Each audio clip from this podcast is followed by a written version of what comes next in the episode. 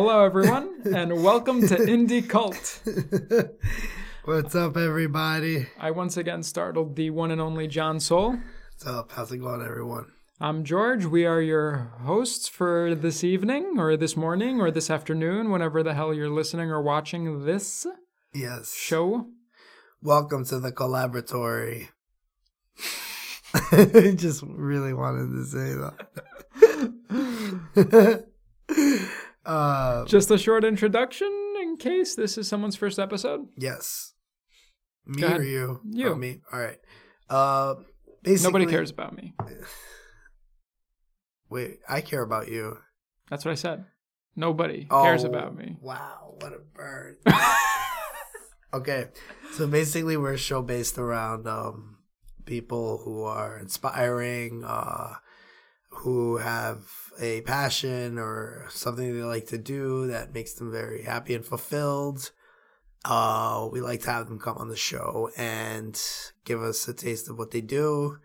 Uh, of course, outside of their livelihood, because we all know how hard it is to uh, kind of fit making a living with something that makes you happy. I think we need to find like one sentence, a short sentence that Oh. describes what this show is. Okay. And I think that sentence is we are a show about the struggles of independent artists and creatives alike. alike. Yeah, I like that. All right, let's say it one more time from the top. Where's the slate? Give me the slate since we have the slate. All right, here we go. Ready? The mission statement of the show. Take two. So you want to take that? Yeah, go for it. Oh, you want me to take it? Yeah, of course you take it. Indie Cult is a show about um, uh, Indie Cult is a show about the struggle and learning experiences of creatives and artists alike. That's it. That's slick. That's so that's good. as that's as slick as the hoodie under the blazer look. Yeah, that's I a slick got- look, and that's a this is a slick. That's So- a slick intro. So, so I want to start telling people what I have on because I do also. uh There's some clothes that I wear that uh, are from people that I know. Uh, but I'll start with the hoodie. Is uh, Triple Five Soul. Uh, I just like the brand. Uh, they actually recently just moved to Canada only. Uh, really dope. Uh, like I would say, urban clothing line. you know the person that does this? Yeah, I actually met them before too at a few sample sales. Really dope chick. Um, but like I said, they're no longer based in Connecticut. Now they're in Canada. Uh, Express Jaqueta. Uh, I got on some Adidas sweats because we like to tell the truth here. I got Adidas sweats on. Uh, And we'll we'll, we'll gladly take sponsorship money for any of this stuff. if- if this wants. Uh, the ring is Dude. made by Dueling Co. Uh, one of my boys. the learning app? No, the dueling, dueling. D U Oh, E L. I thought you said Duolingo. Duolingo. I don't think they care about jewelry, man. I don't know, man. Rosetta Stone, I think, is getting into her jewelry, aren't they? Stone. Yeah, yeah, I think they are. Uh, so the ring is from Dueling Co. and the hat is from Charles D, one of the guys I work with. It's no need to panic. You get the hats on his uh, Instagram, uh, and you can find that on my NNTP. Instagram.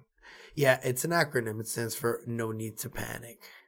Nice. Yeah, It's like it's very Hitchhiker's Guide to the Galaxy. it's very comfortable. It's one of my favorite hats. It's very versatile, aerodynamic. Um, it's made of a very uh, nice material, good fabric. Uh, very low chance that you are allergic to it. Um, but yeah, uh, you can check that out too. So yeah, that's the new thing that I added to the part of the show after I introduced myself. Nice. Do I have to talk about what I'm wearing? Did you? Did you? I mean, yeah, technically, yeah, you have to. I have to. Yeah. All right. Um, I'm wearing I'm wearing a, a, a The Who t shirt. Yeah. The what? The Who. who? I just, I've always wanted to see Man, who joke. are you? Okay, I'm just, I'm kidding. Continue. Yes. And I'm wearing um, uh, polo Oh man, we can take that polo money. Polo money. If we got polo money, we make good money. And that's Is that it? All right, yeah. Yeah. So that's it. I, I, I, mean, I didn't realize it was going to be a fashion contest. I Otherwise, I would have dressed I'm gonna a little start bringing. I'm gonna start bringing you like the other like people that I know, like the fashion designers. Bring them. Yo, yeah. How about this? You fashion designers out there, hit us up on spinning real films. R E A L. Yes, so spinning R E A L films on On- Instagram. Uh, send us your And stuff. if you're on and- Twitter, spinning real F. Just the letter F. yes, Spinning real F. Spinning it didn't, didn't fit. They didn't. They wouldn't. Twitter has character limitations on their handles as well. Oh, I'm also wearing uh, slides from Nike. Oh, you wanted to throw that in there? You wanted to one up me because I don't have nothing. I'm barefoot in this home because of the Rona. The Rona won't allow me to wear shoes. in the Reebok home, socks, uh, though. Reebok socks. it's that alone is the best way to sell those. Yo, I got those Reebok socks. Like if we put an effect on my voice, Reebok socks, like with a nice Reebok echo. socks. Yeah. So wait, let me say Reebok socks, and you say Reebok socks right after I'm done saying it. Ready? Reebok socks. Reebok socks. Yo, you see that? That's crazy marketing right there. I know, but this is for free. If you guys It shouldn't be for free. If you guys are listening, even if you don't want to pay us, we'll take free Reebok socks. Yeah, I'll get paid in Reebok socks. you go to the store and be like, they bring up your groceries and they're like, all right, that'll be thirty-two seventy-four. Be like, How much is that in Reebok socks? Sorry, sir. We only accept Nikes at this store. fuck, man, that'd be terrible. All right, let's not digress. Even though that was a very, very good stream of thought. Um, so we realized in the lack of uh structure to these podcasts at this point because like everything else in life and everything else that we've done creatively it's a it's a learning process like Yes. we realize things over This time is actually indicative of what the podcast is about. It's about the learning process, and we're learning during our podcast about the learning process. we're learning during What? the learning we're learning during the Get learning. this shit out of here. Can't believe it. Full circle, man. okay So- gonna turn off baby matthew but turn him It's off not Baby Matthew. Gonna turn that man off It's not Baby Matthew. making it seem like there's someone else in here hanging out with us. Okay. Um all right, you go first. Uh, You got to tell people what you've done. well, One my- by my- one. My name is George. I like uh, long walks on the beach and No. uh, Let's speed holding dating. hands at sunset. No. Okay. uh, Um, yes, I am an independent filmmaker based out of New York. um, Queens. New York Queens specifically. Um, I am the co founder of a production group called Spinning Real Films, uh, under which we have uh, produced three short films to completion, with one film in pre production and one film in post production. Um, that we hope to be shooting at the end of uh, April. Um, unfortunately, the coronavirus seems to be putting wrenches in many people's works. If if all goes as planned, though, we will be beginning production on a western at the end of April that I have written and will direct. That um, my friend John here will be uh, starring in as well. Yeah, yep. Very excited about it. It'll be a lot of fun. So I guess um, should I give a little bit more of a breakdown in history of of the first uh, three short films? Yeah, and your credits in between in terms of uh, organic, just inception of everything and how everything came to be.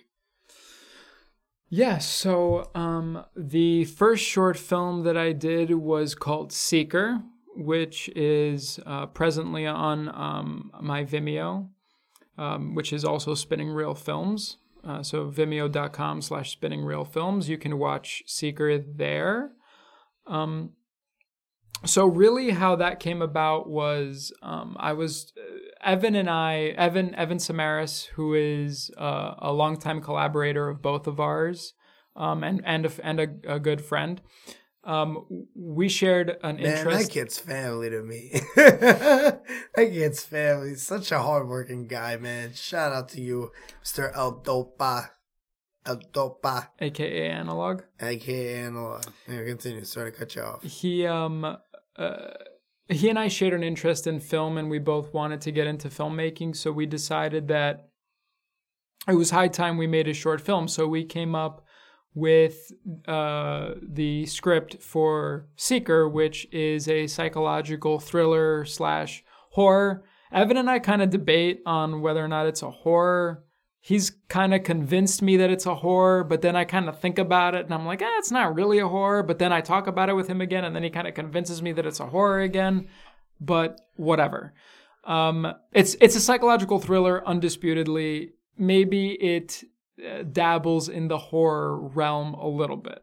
I think there's a little bit. There's a little bit. there's There's a touch. yeah, it, it, it's very like because there's probably people listening who haven't seen it, but what I'm basically alluding to is the idea that it's it, it's snippets of violence. It's not consistent enough through the film for me to really dub it like a full fledged horror. It's like definitely that. not a full fledged horror, Yeah. but there's elements of it. I will 100% concede Yeah. that there are elements of horror in in Seeker.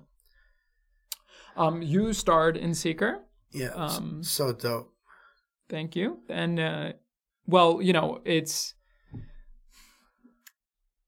the way Evan and I think about this stage in our film careers is we didn't go to film school. We're kind of self-taught.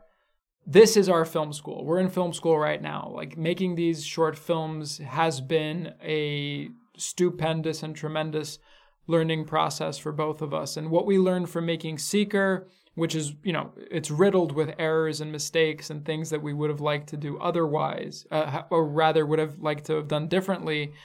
We learned so much from it. And yeah, like well, well, I'll throw out one example, Mm-hmm. like um, like when the boiler would go off in uh, Yeah. the waiting room scene. Like we didn't first see that, like, but that's something you learn when you're doing post production and like these things like come to light. Basically, we learned a lot of things, like Yeah. um, the the, the, learning curve of you guys picking up on those was fantastic.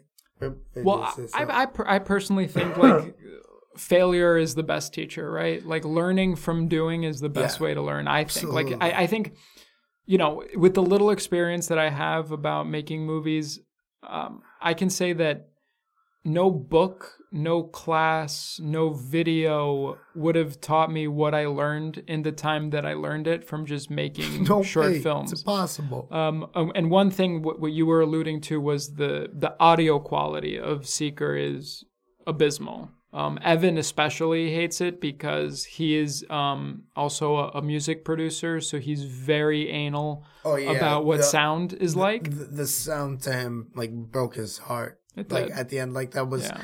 because he has so much ability to like fix it, but there was so many things that were irreparable. So like it boiled down to it needing to be completely like either accepted for what it was or dubbed Yeah. flat. That was it. Um, I, I think it, it's also um, th- there's this there's this kind of like adage, I guess, in in film where people say we'll fix it in post. You'll never fix it in post. Don't ever say that because then that means you probably don't have what you want yeah. in essence. if it's not if it wasn't captured right on set during production, you will not fix it in post. Maybe you can make it less bad in post, but you will not. Yeah, fix you can it never be like, post. Wow, I'm so amazed how that came out in post. it's like, no, never. no. So what happened was we had um well, one we were ber- we were working with no crew, which makes things hard as is.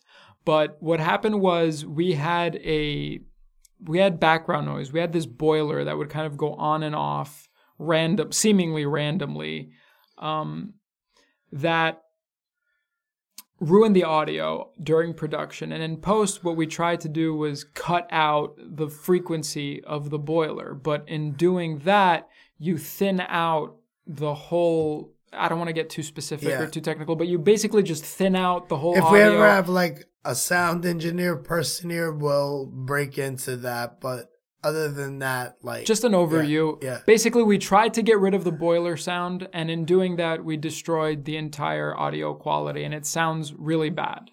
Um, and unfortunately, sound is one of those things that you don't really, it's hard to overlook.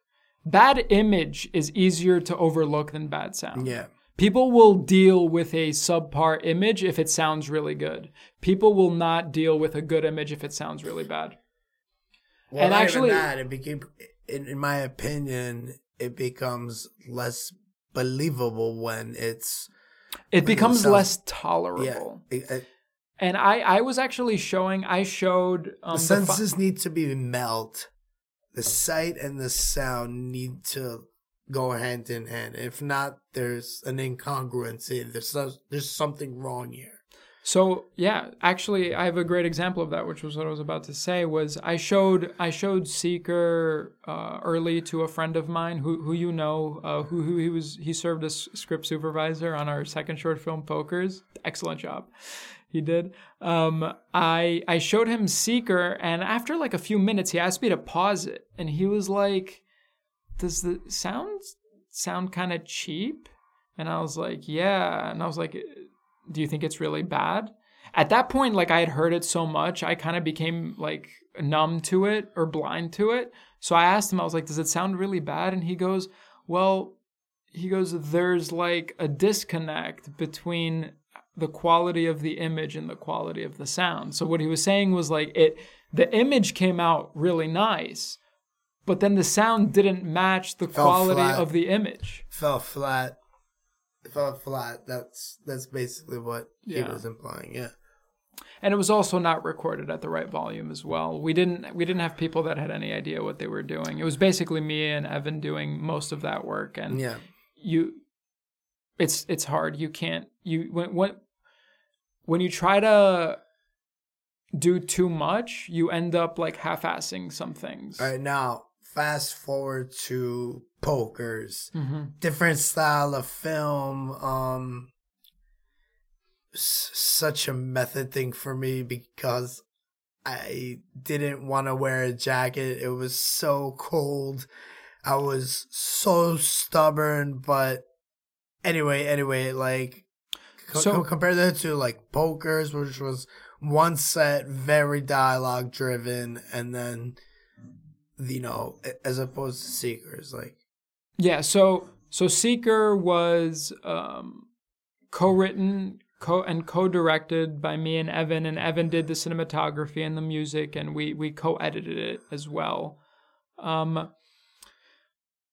that was that was a psychological thriller.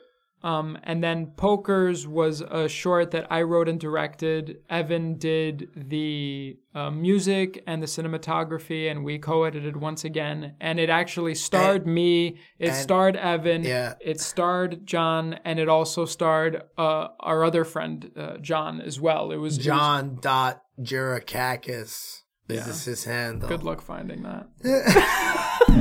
Can I can I buy a vowel? there are seventeen vowels. You can't afford a vowel.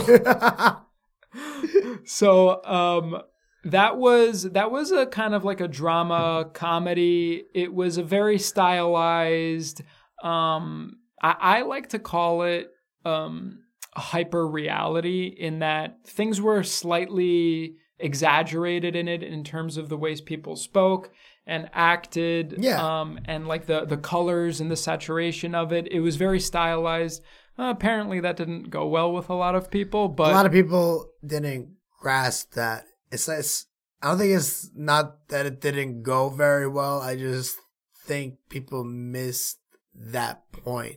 well i That, think that that's what you were going for. Yeah, I think people missed that it was intentional. I think Yeah. that's what people miss. But ultimately, like I, I, I'm not one of those people that's gonna say, "Oh, And you didn't like it. you didn't like it because you didn't get it." That's Yeah. not the case. If you didn't like it, then I it's my fault that you didn't like it. But um, yeah, I went for this very stylized, very kind of like cranked up vibe, just a little bit, Yeah. right? Just one notch too high on the volume.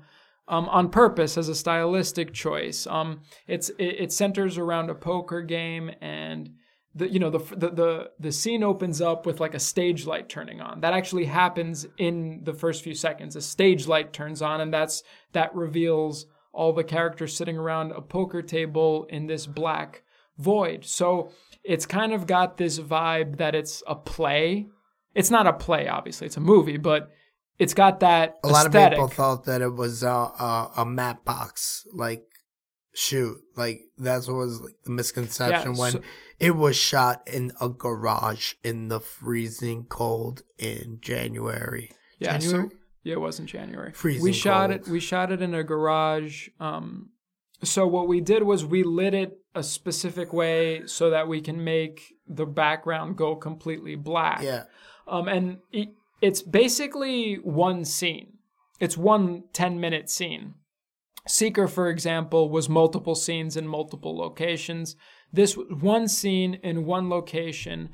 Um, but the way we shot, we shot that one scene out of order, which was a challenge to keep track of, which is why my friend um, Con- uh, Costa, who came and helped out, he was script supervisor. He was a tremendous help because he helped The keep track The continuity was really good. and make sure the continuity. He was so good. It was a poker table, right? So there were a bunch of poker chips in the center of the table. He would sit there and actually adjust the pile of poker chips. To look exactly like look it was exactly the like it- yeah.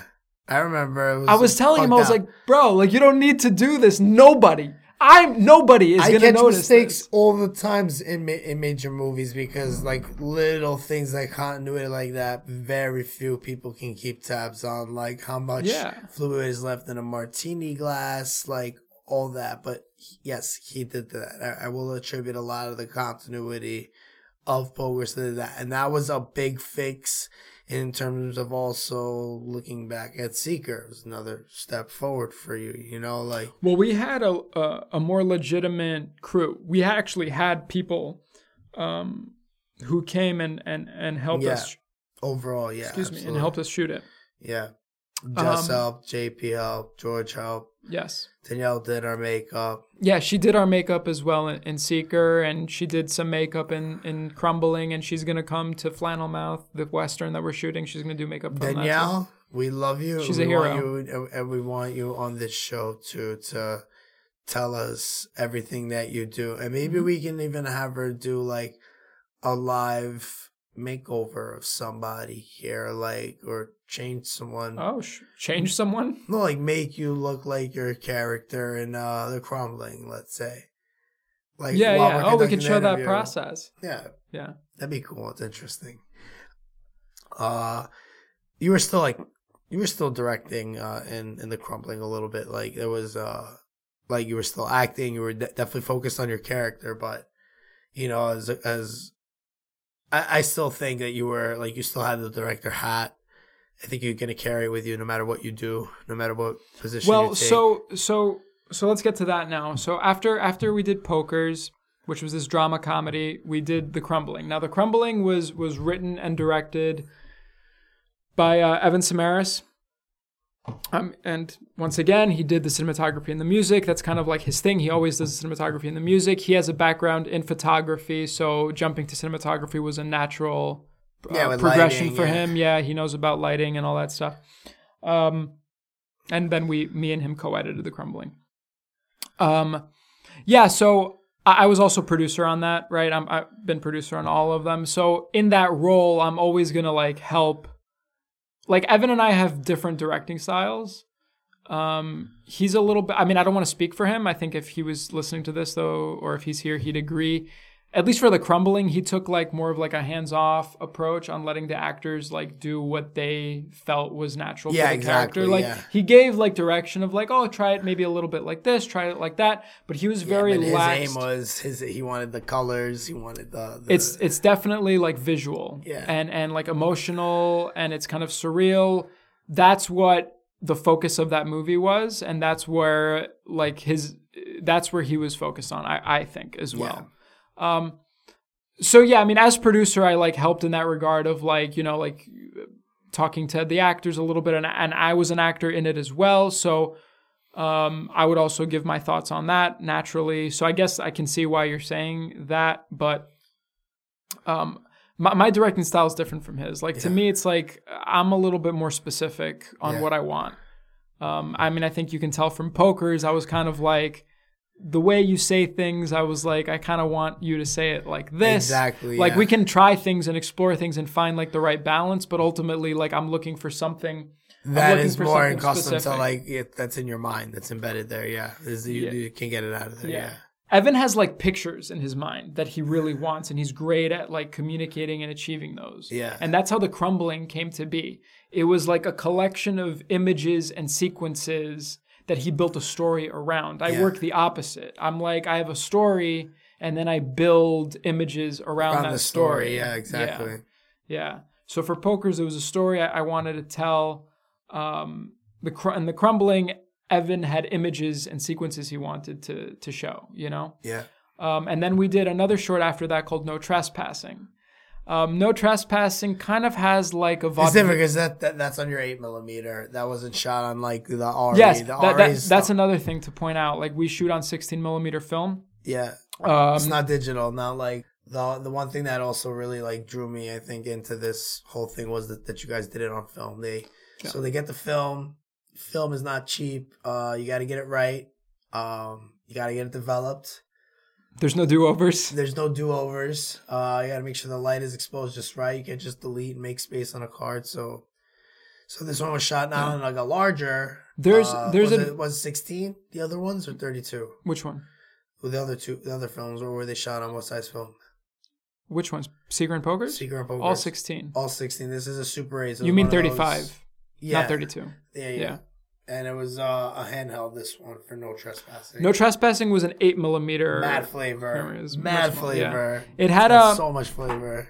It, it, it, it harkens back to like silent era film. It's got a vaudevillian uh, aesthetic. It you know harkens back to to Charlie Chaplin and Buster Keaton style movies. So it's black and white. There's no dialogue. Um, it's kind of like this uh, suspense thriller paranoia style movie. Um, I star in it. I'm pretty much the only character in it, and it, it centers around a guy who like is paranoid that someone is after him. Um, and it's kind of it's kind of humorous as well. I, I personally think it's funny.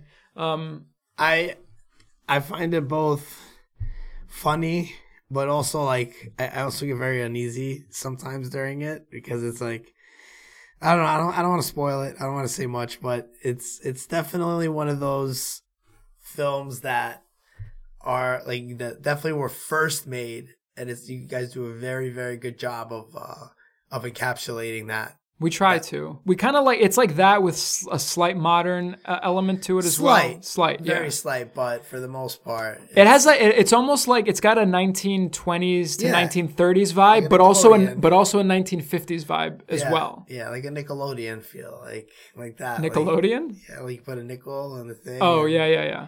Not like not like SpongeBob. That's what I thought you meant. What do you mean, like slime? All right, what else do we? Um, uh, and you and th- and that one we I co-wrote and co-directed with Evan. Um, and w- wrote. There's no dialogue. It was just like a story. There wasn't really much of a script to speak of for it. It was just like kind of like notes on a sheet of paper, and we kind of improvised a lot of it as we went.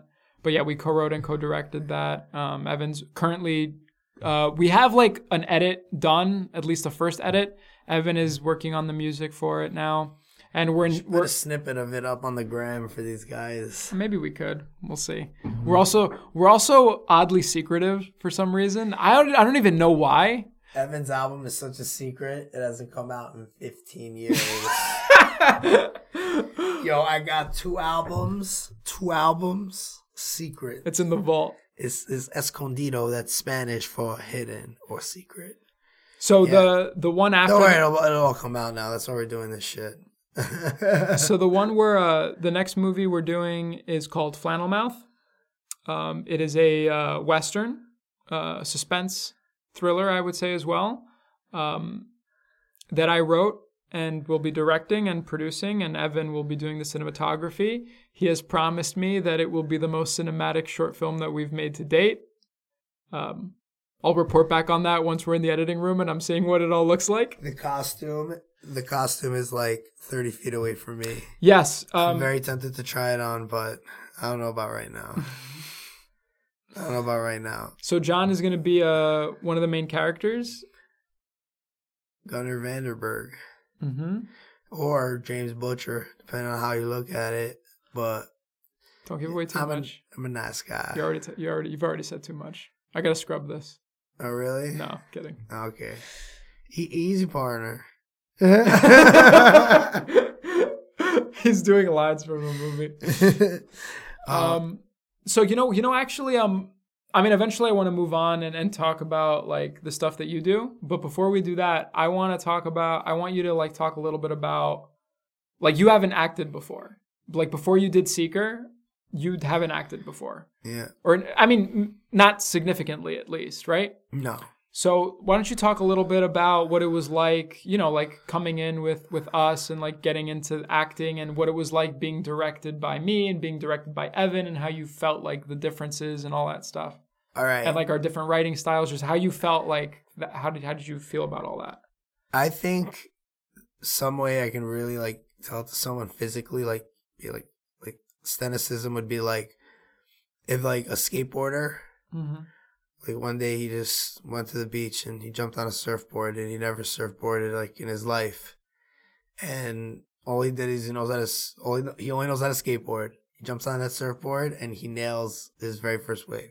Like that's kind of what it felt like because all right, so coming from a music background, when you go in the booth, for the most part, I like to have everything memorized. I like to know exactly what I'm going to say. Obviously, some of the stuff we write on on the spot and we and we spit it the same day because when you're making the beat and you write the lyrics, sometimes like the energies are very different. So like sometimes you just have to go in the booth and and record. You just got to. You have to take advantage of it. You don't want to like fuck it up. Um, so when you're in the booth, like I'm getting a lot of direction. Like obviously over the years, I, I've needed less and less because I kind of know what I want to sound like because of my sitting there over the years and getting that background in engineering. Um, I uh, I I kind of know what I I want to sound like when I'm writing it, and then when I go in there and I do it. Evan's very good at telling me if it's good or not. Uh, a bunch of other producers I've worked with usually like I don't need much like you know tutelage. Like I, I usually nail it like for the most part. But what's great is like there's that persona. Or with me, I don't want to say it's a persona. Like when I go in the booth, I go in the booth because I got something to say. I'm gonna say it. I'm gonna say it right.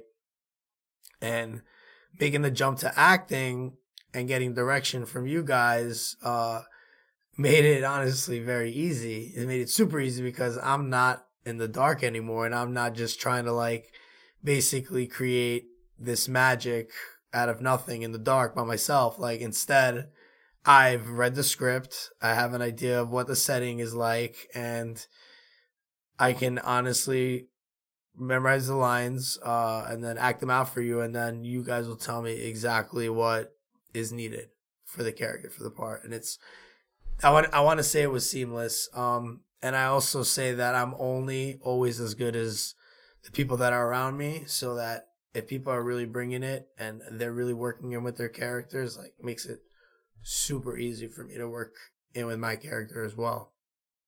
Same in music. Um, but uh, that's because I've been doing the music for a long time. It's been over. It's been probably over 15 years now. So like it was very easy. Like like M, the reason why Eminem did such a great performance in Eight Mile was because he is so good at stepping into the booth and he can drag you in and make you feel exactly how he feels. Yeah. Like in that moment. Like he can make you feel you can you can be having a great day, having a great cup of coffee, and then you listen to one of his songs and he can actually make you feel the way he felt when he made that song. So it's kind of like creepy the way that that happens. I think I think there is a bridge there, right? Like even though that's why I think a lot of musicians do make the jump to acting and to to a pretty decent level of success Hip hop as well. artists should because like there's not a lot of longevity in hip hop artists. Well, but but what the point I'm I'm making is Yeah. that like when you're used to performing, Yeah, when you're an entertainer. that kind of translates. Yeah. Not to say if you can if you're a good singer, you're automatically a good actor, but you're more likely to be a good actor, I think, if you're a good singer. Sorry, like throw some names out, like Mos Def. Right. Like Most he's stuff an is entertainer. He's an entertainer. He can, he sing, he can rap, and he can act. Uh, Justin Timberlake. yeah, I'll give it to JT. 100 and, and the man can dance. I'll Right. even get. I'll Well, even, what I mean is like he he, he came up as a singer, right? But he, yeah, T.I. as well. T.I.'s dope. Ice Cube. Ice Cube, Ice Cube is Ice-T. dope. Ice T. Snoop Dogg. Snoop Dogg. Like yo, come on, like yeah, Mark Wahlberg, Fresh Prince. Right, that's true. and even even fucking uh so we we had Mark Wahlberg, Fresh Prince, fucking you had you had van, even Vanilla Ice. Yeah. He acted.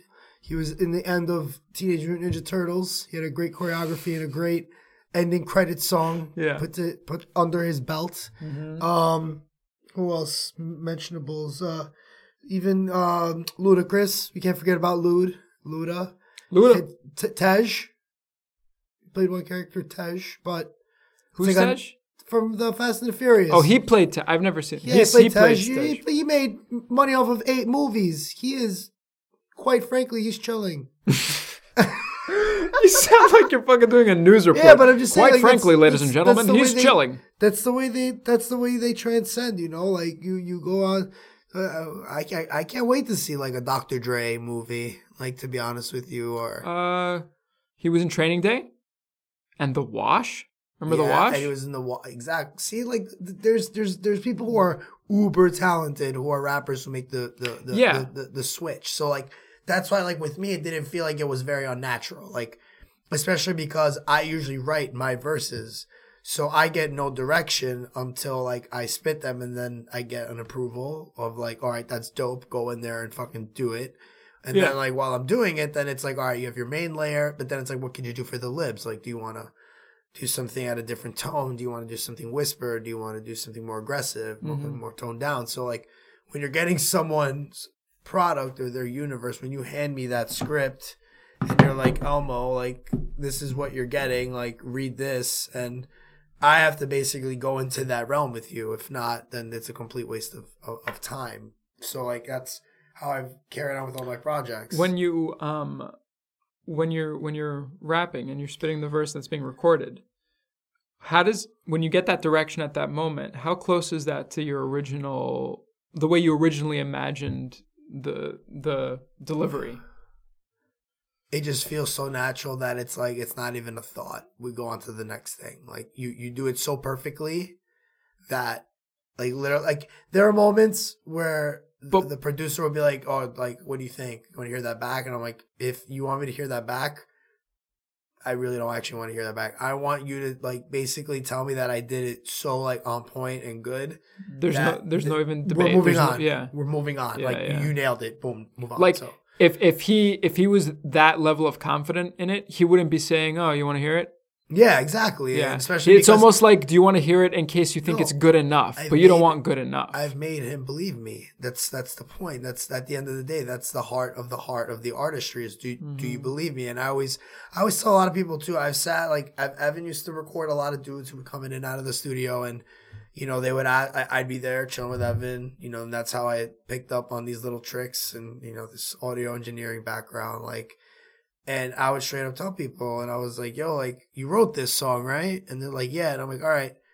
Do you believe yourself? Like, if if Mhm. you don't believe you, I'm not I'm not gonna want to believe you. yeah. If you don't believe you, no one will believe you. That's it. It's what it boils down to. Like so like I I remember though I was a feature on on like my first work. Uh, and Evan Evan and uh, Nick, they did a project called The World's Gone Mad. I was featured on a couple of tracks, and then from there I started doing some work as well. I And uh, this was how long ago? When, you first did the 15 features? 15 years ago. This is like when I was like, you know, like a student of hip hop, like Yeah. because like Not the I master try- that you are now. Tried and tr- I'm not a master. I'm I'm a I'm a hip hopper. I'm still learning, and there are different there are different facets of of hip hop and hip hop culture, and and then the actual hyphenated hip hop, which is the the act of like rapping, creating the music.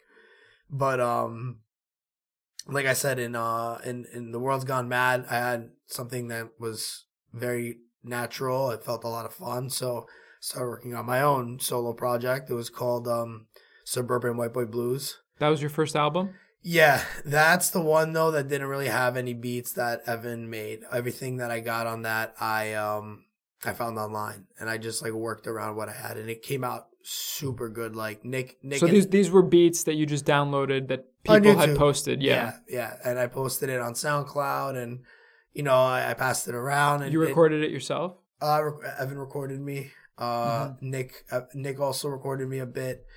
Evan was featured on a few tracks. Um, but during Suburban White Boy Blues, uh, I actually got arrested. So it's just it's a very creepy album because What did you get arrested for?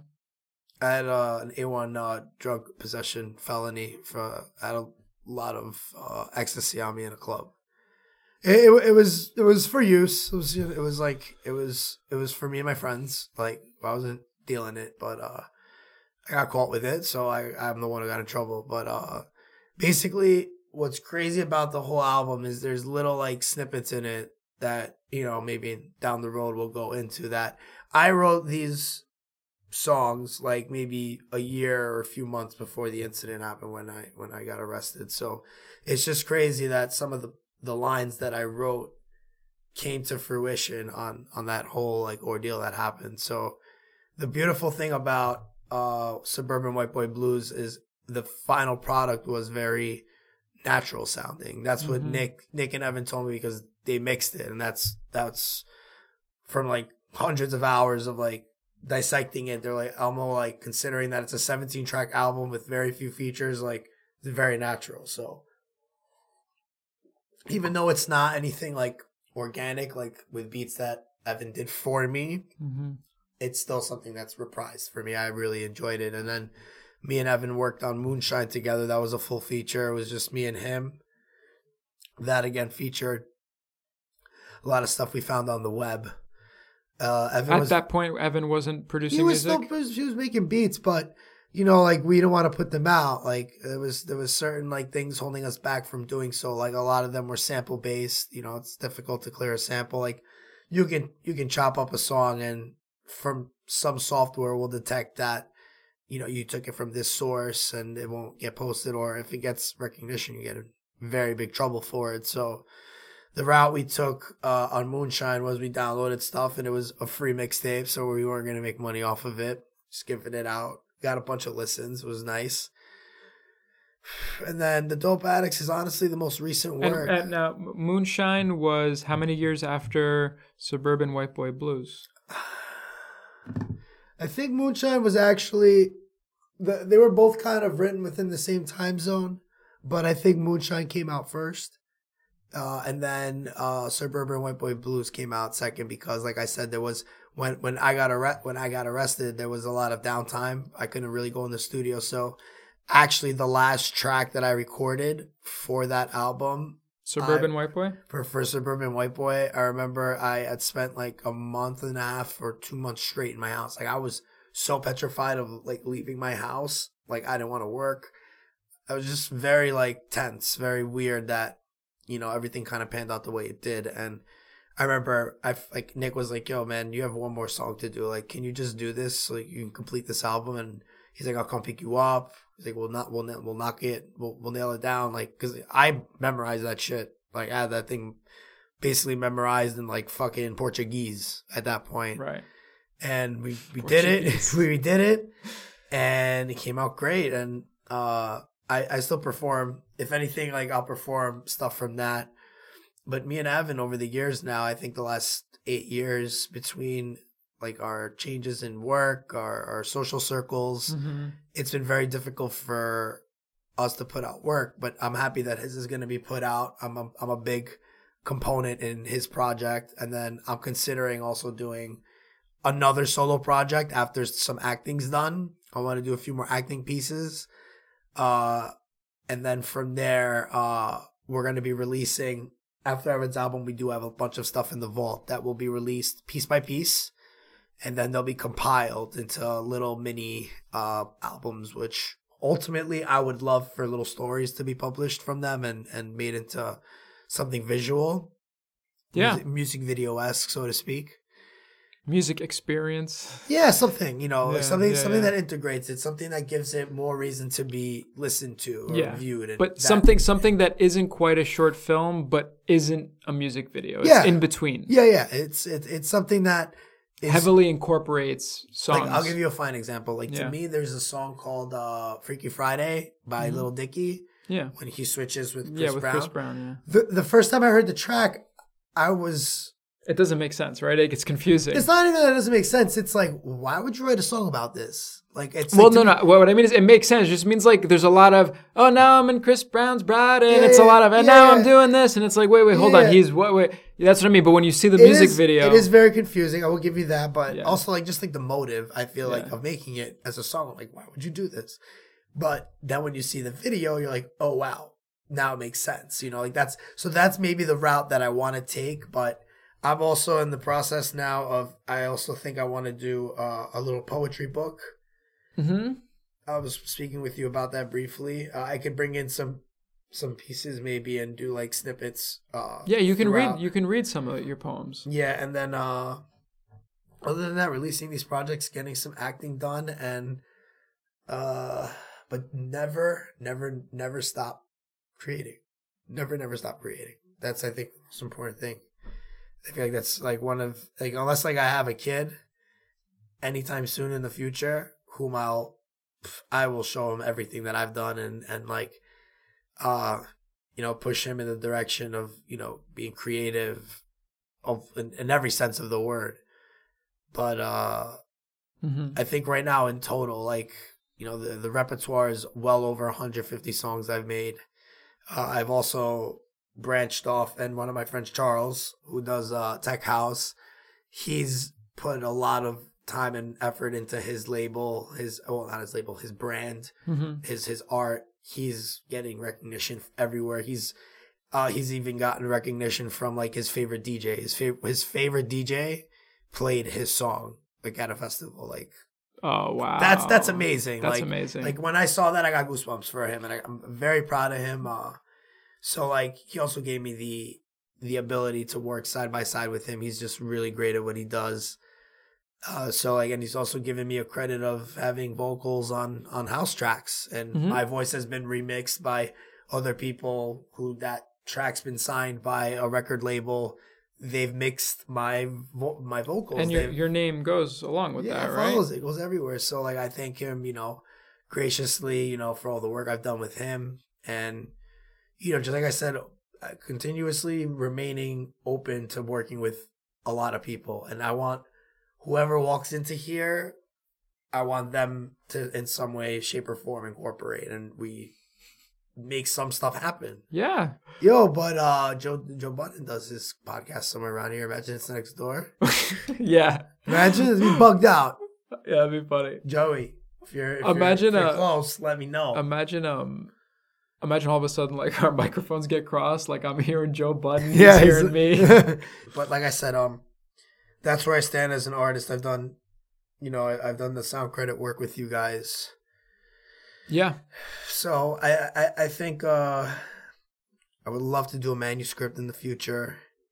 That'd be a, a, a great gig, but a I manuscript. a manuscript of just something like I don't know, like uh, something close to a memoir or anything like that. oh, of your life. That and a mixture of other people that I've met, you know, just like your life and your encounters, the Yeah. life and times of Yeah. John so- of John Soul. yeah, I've actually written a song about that once. Um, but you know what? I'll also start bringing in some stuff to play in between, so like we can uh dissect certain things that. So like I just I, I'll go more in depth with Suburban White Boy Blues and what happened to me at that point in my life. Like that'll take an episode to like really. Ooh. There's like seven or eight songs that it's so creepy how everything came to fruition. hmm It is, but it was a lot of fun.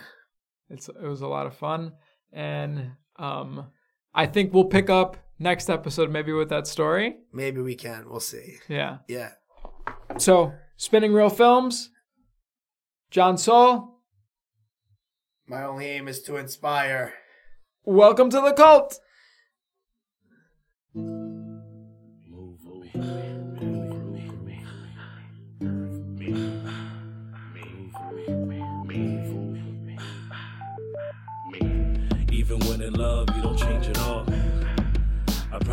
Gotten involved.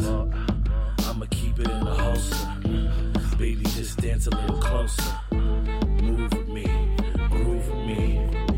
You don't know what you do to me. Groove with me, move with me.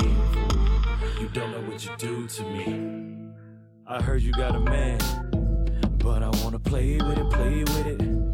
Now I ain't messing with your home, baby. In the morning, you can stay with him, stay with him. Hands up if you dining with side pieces. Hands up if you looking for three seasons. Hands up if you're dishing raw deals. Hands up if you grinding on something real.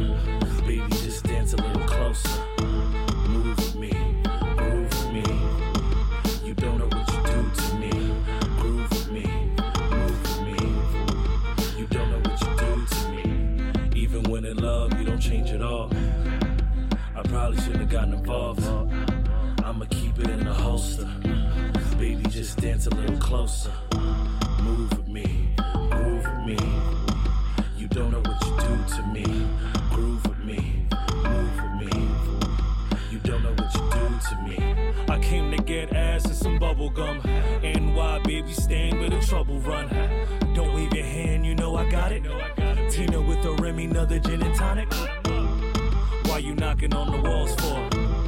And why you grabbing on my drawers for?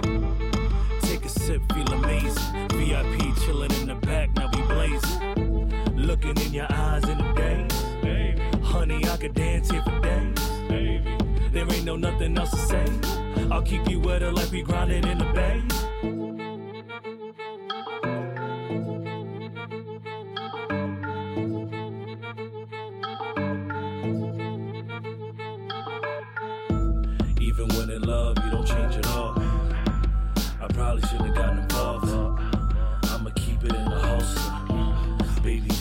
A little closer.